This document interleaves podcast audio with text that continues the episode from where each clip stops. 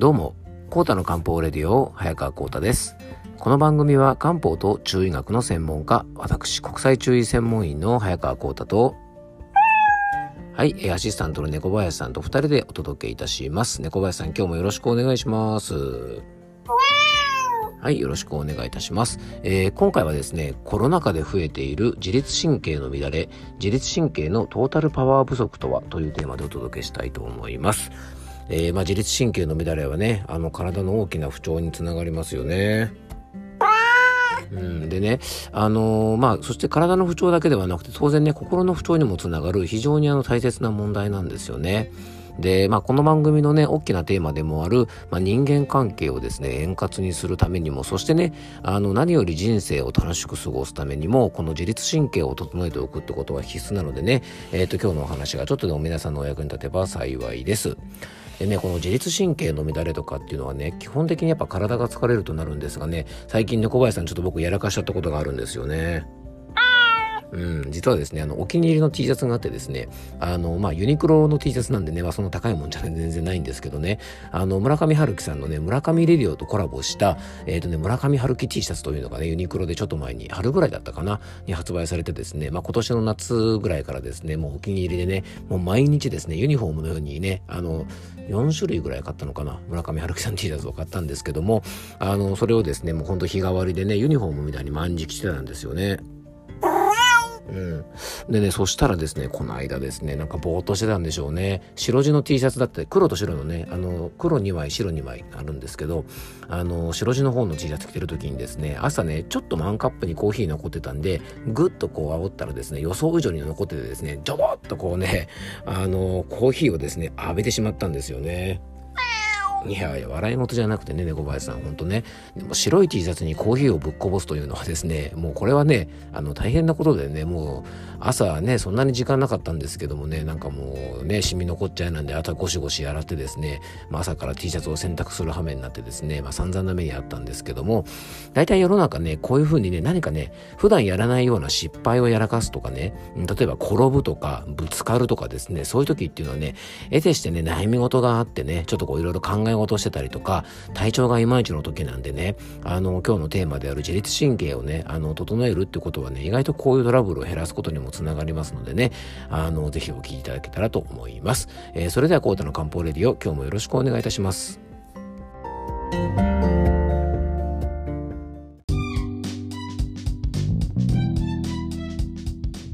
はい。というわけでね、今日の本題の方に入っていきたいと思うんですがね、冒頭はですね、えっと、お気に入りの T シャツにコーヒーをこぼしてしまったというですね、非常にどうでもいい話なんですが、まあでもですね、意外と、あの、そういうことをするときっていうのはね、やっぱりこう、今日のテーマである自律神経の弱りなんていう可能性もありますからね、あの、ぜひ皆さんも注意してください。えっと、今回はですね、最近ちょっとね、すごく増えてる気がする自律神経の弱りについてね、ちょっと考えていきたいと思います。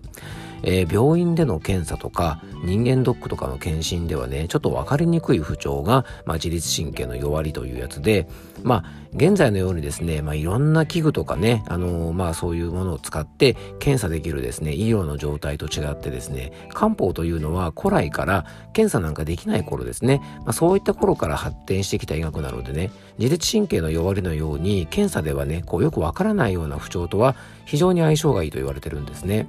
でそういった知識がですね非常に広まったこともあって僕のところにも多くのこう自律神経の弱りとかね乱れを訴える方の相談があの来たりしています。でね不調の様子をお聞きするとやっぱりねあの自律神経がちょっとこう乱れていることが原因だったなんていうことが多々あるんですね。でもともと更年期障害とかえー、あとですね、そうだな、あのそう、思春期の時に起こりやすいような、起立性調節障害なんて言われる不調なんかね、あの、まあ、そういった不調なんかは多くのね、漢方の専門店で、あの、相談されるような悩みじゃないかなと思います。まあ、これ自律神経系のお悩みですよね。なんですがね、最近どうもね、なんか今まで以上にちょっと増えてる気がするんですよね。で、その理由を考えてみたところですね、まあ一つは、あの、まあ多くの方がこれ感じてると思うんですが、まあ気候の変動だと思います。まあ、地球規模の歴史で考えるとね、ちょっとなんか話が壮大になってきましたけどね、まあ、地球規模の歴史で考えると、ここ10年、20年なんていう期間はね、まあ、本当ね、地球の歴史で言ったら数秒にもならないような時間かもしれませんが、まあ、本当ね、ここ10年、20年の気候の変動というのの、ね、激しさはね、もうあの、驚くべきものがあると思うんですね。多分、まあ、人類史上経験したことがないようなね、あの、ものかもしれません。最終的に見るとね。うん。で、なんかね、日本がだんだんこう、亜熱帯のようになってくるなんてことはね、多くの方が感じてるんじゃないかなと思います。まあ、気温の急上昇、急降下、そしてですね、まあ、あのー、気圧の変化なんかは本当凄まじいですよね。で、まあこういうね、気候変動でもね、自律神経というのは乱れますから、最近増えてる理由の一つかなと思うんですね。で、もう一つはやっぱりね、今日のテーマにもなっている、まあ、新型コロナウイルスの影響ということがあると思います。まあもちろんですね、あの、コロナウイルスに感染することによって自律神経が乱れるわけではなくて、まあいわゆるコロナ禍と言われるようなですね、この環境がすごく大きな原因だと思います。で当然多くの方が、まあ、このコロナ禍ということでねあのちょっと落ち着いてはきましたがまだまだねやっぱり感染に対する不安とか生活に対する心配がねすごく多いと思いますそういう時期なのでやっぱり自律神経が乱れてしまうってことはね皆さんもご理解いただけるんじゃないかなと思います。まあ、感染したらどうしようとか他人に移してしまったらどうしようとか感染したら会社の人に迷惑がかかるとかもしね仕事ができなくなっちゃったらなんていう形でねあの考えてしまうと思いますし、まあ、あとテレビなんかでもですねですね、まあ、相変わらずやっぱりねコロナ関連のねあのちょっとこう不安を煽るようなニュースというのがですねどうしてもやっぱ視聴率も取れやすいので、まあ、新型コロナウイルスの報道がまだまだねやっぱりあの圧倒的に多いですよね。なのでね、目にする機会もあの非常に多くて、やっぱり不安を感じるっていう方はね、なかなか減っていかないんじゃないかなと思います。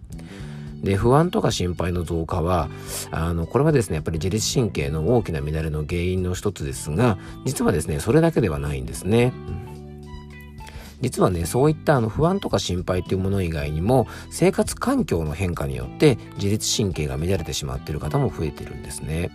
だからね、いつも僕がね、お話しするのは、自律神経の乱れってストレスだけじゃないよということなんですね。でまずは、えーと、このコロナ禍で自律神経の乱れが増えた理由はですね、まあ、運動量が減少していること、まあ、これは特にですね都会で生活している方は、まあ、在宅ワークの増加によってですね自宅にいる時間が増えたり、まあ、感染予防のためにですね出かけることが少なくなって運動量が減ってしまっている方かなりいると思います。あの僕が住んでるですねこう山梨県みたいなね地方都市っていうのはですね業種的に、えー、結構ですねその在宅ワークできるような仕事が少ないんですよね。あの割とこう、まあ、例えば工場であったりとか例えば、えっとまあ、お店のねあのスタッフさんとかそういった仕事が結構多かったりするのでなかなかですね在宅で仕事っていうのがですねなかなか難しい職種が多いもんで都会に比べるとですね結構あのね通勤とかその辺の、えー、変化って少なかったんですよね。でもやっぱりあの都会ですよね都心部での仕事というのはやっぱりオフィスでの仕事が中心だと思いますので、えー、結構在宅ワークに切り替えれることがあったりとかあとはねその商談なんかもね在宅でリモートでなんてこともできるので結構運動量が減ってる方が多いと思います。で体を動かすということはですね血流の改善につながります。まあ、これは非常にシンプルですよね。で血管の拡張収縮と、えー、自律神経というのはですね非常に関係が深いので運動によってですねこの自律神経が整うということは、えー、結構知られております。で自律神経を整えるセロトニンというのもですね運動により活性化されているので、えー、ステイホームによるですね運動量の低下というのは、まあ、最近この自律神経の乱れが、え、増えているというね大きな原因の一つじゃないかなと思います。でそれに伴ってもう一つがですねやはり日光を浴びる時間の不足というものが、え、言えると思います。で運動量が減った同じ理由でですね日光不足の方が増えていて、まあ、これも自律神経の乱れが増えてますね。あとまこのコロナ禍で増えた原因がやっぱ圧倒的にパソコンとかスマホの利用時間の増加だと思います。でね、移動にかかってた2、3時間を充実した時間に使えるというのはですね、まあ、このコロナ禍である意味プラスになっているところなんですが、その分ですね、スマホとかパソコンの利用時間が増えて姿勢が悪くなったりとか、ディスプレイを凝視することでね、筋肉がこわばってしまったりして、自律神経の乱れにつながっております。で自律神経というのはですね自分の意思に関係なく働き続けてくれる神経なんですねですから、まあ、これがしっかり働いてるから僕らは寝てる間もねちゃんと生命が維持できてるわけなんでねあの自分の意思で手足を動かしたりする運動神経とは異なってですねあの自律神経というのは自分ではコントロールできない神経なのでしっかり整えておく必要があるんですよね。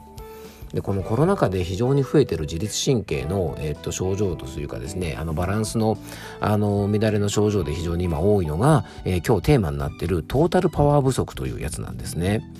で、えー、昔はですね、アンバランス型と言われるように、仕事とかが非常に忙しくてですね、頑張る時に優位になる交感神経というのが優位になって、例えばね、もう仕事時間が長かったり、そういう影響で、えー、まあ、まあ、労働時間も長かったですよね。うん。なので、えっと、夜になったりしてもですね、癒しの神経の副交感神経が上手に働かなくてですね、いつも交感神経が優位に状態になってしまって、えー、不眠になったりとか、イライラしたりとか、落ち着かなくなったりとかですね、ね体が過活動になっちゃうそういうねアンバランス型と言われる自律神経の乱れが多かったんですが今増えてるのがですね頑張る神経の交感神経も癒しの神経副交感神経もどちらも働きが低下してしまって自律神経全体の力不足となってしまうトータルパワー不足という状態が増えてます。まあね、簡単に言うとですね、しっかり頑張れないし、しっかり休めないというね、頑張れもしないし、休めもしないというですね、非常にこれちょっと辛い状況なんですよね。要はね、頑張れない、休めないという状態で、無気力な状態が結構続いてしまうんですね。で、このね、えっとね、トータルパワー不足の原因は、まあいろんなことが言われてるんですが、まあコロナ禍でね、人との交流が減ったりとか、会話が減少したり、まあ、いわゆる触れ合いが減ったことなんかも大きなね、原動、原因じゃないかななんていうふうに言われてます。で、このね、自律神経のトータルパワー不足を回避するためにはですね、まあ、今日ご紹介した、あの、自律神経が乱れる原因の、まあ、反対のこと、運動したり、日光浴びたりとかね、あの、ディスプレイを長い時間見続けないとか、そういう反対のことをすることがイコールの養生になるので、えー、ぜひやっていただきたいなと思いますし、あともう一つがですね、やっぱりこうね、人との触れ合いをできるだけ作る、ね、LINE とかメールで済むことも、たまにはちょっと意識してね、あの、ちょっと会話、電話をしてですね、リアルタイムで会話をしたりして、えー、行うとか、ちょっと最近下火になってきましたけどね、あの、クロストークが楽しめるぐらいの3、4人ぐらいのね、少人数のオンライン飲み会などで、えー、ね、友達とこう触れ合いの時間を作るなんていうことも、あの、すごくいいんじゃないかなと思います。えー、今日はですねコロナ禍で増えている自律神経の弱りについてお話をいたしました。ちょっと触れ合いがなくなっているからこそね自律神経のトータルパワーがね不足している方なんかも多いので、えー、ぜひ気をつけていただきたいなと思います。漢方的にもね自律神経の乱れはストレスで血行不良になる気体血をなんて言われるものの原因になってですね月経痛や肩こり頭痛目の疲れメンタルの不調なんかにもつながりますので、えー、最後にもう一度まとめるとね日に当たって体をしっかり動かして人と触れ合う、まあ、そんな当たり前のねあの自然な生活がやっぱりね漢方でもね重要視されていて、まあ、それがうまくできないことによって、えー、自律神経の乱れが起こると思いますのでねできる範囲で構いませんからできるだけ自然に近いしね生活環境を作ってあげて、えー、体をね、しっかり整えてあげていただけたらなと思います。えー、今日の話がね、少しでも皆さんの人生を楽しむね、あの、ことにつながればなと思っております。えー、今日も聞いていただきありがとうございます。どうぞ素敵な一日をお過ごしください。漢方専科サーター薬房の早川浩太でした。では、また明日。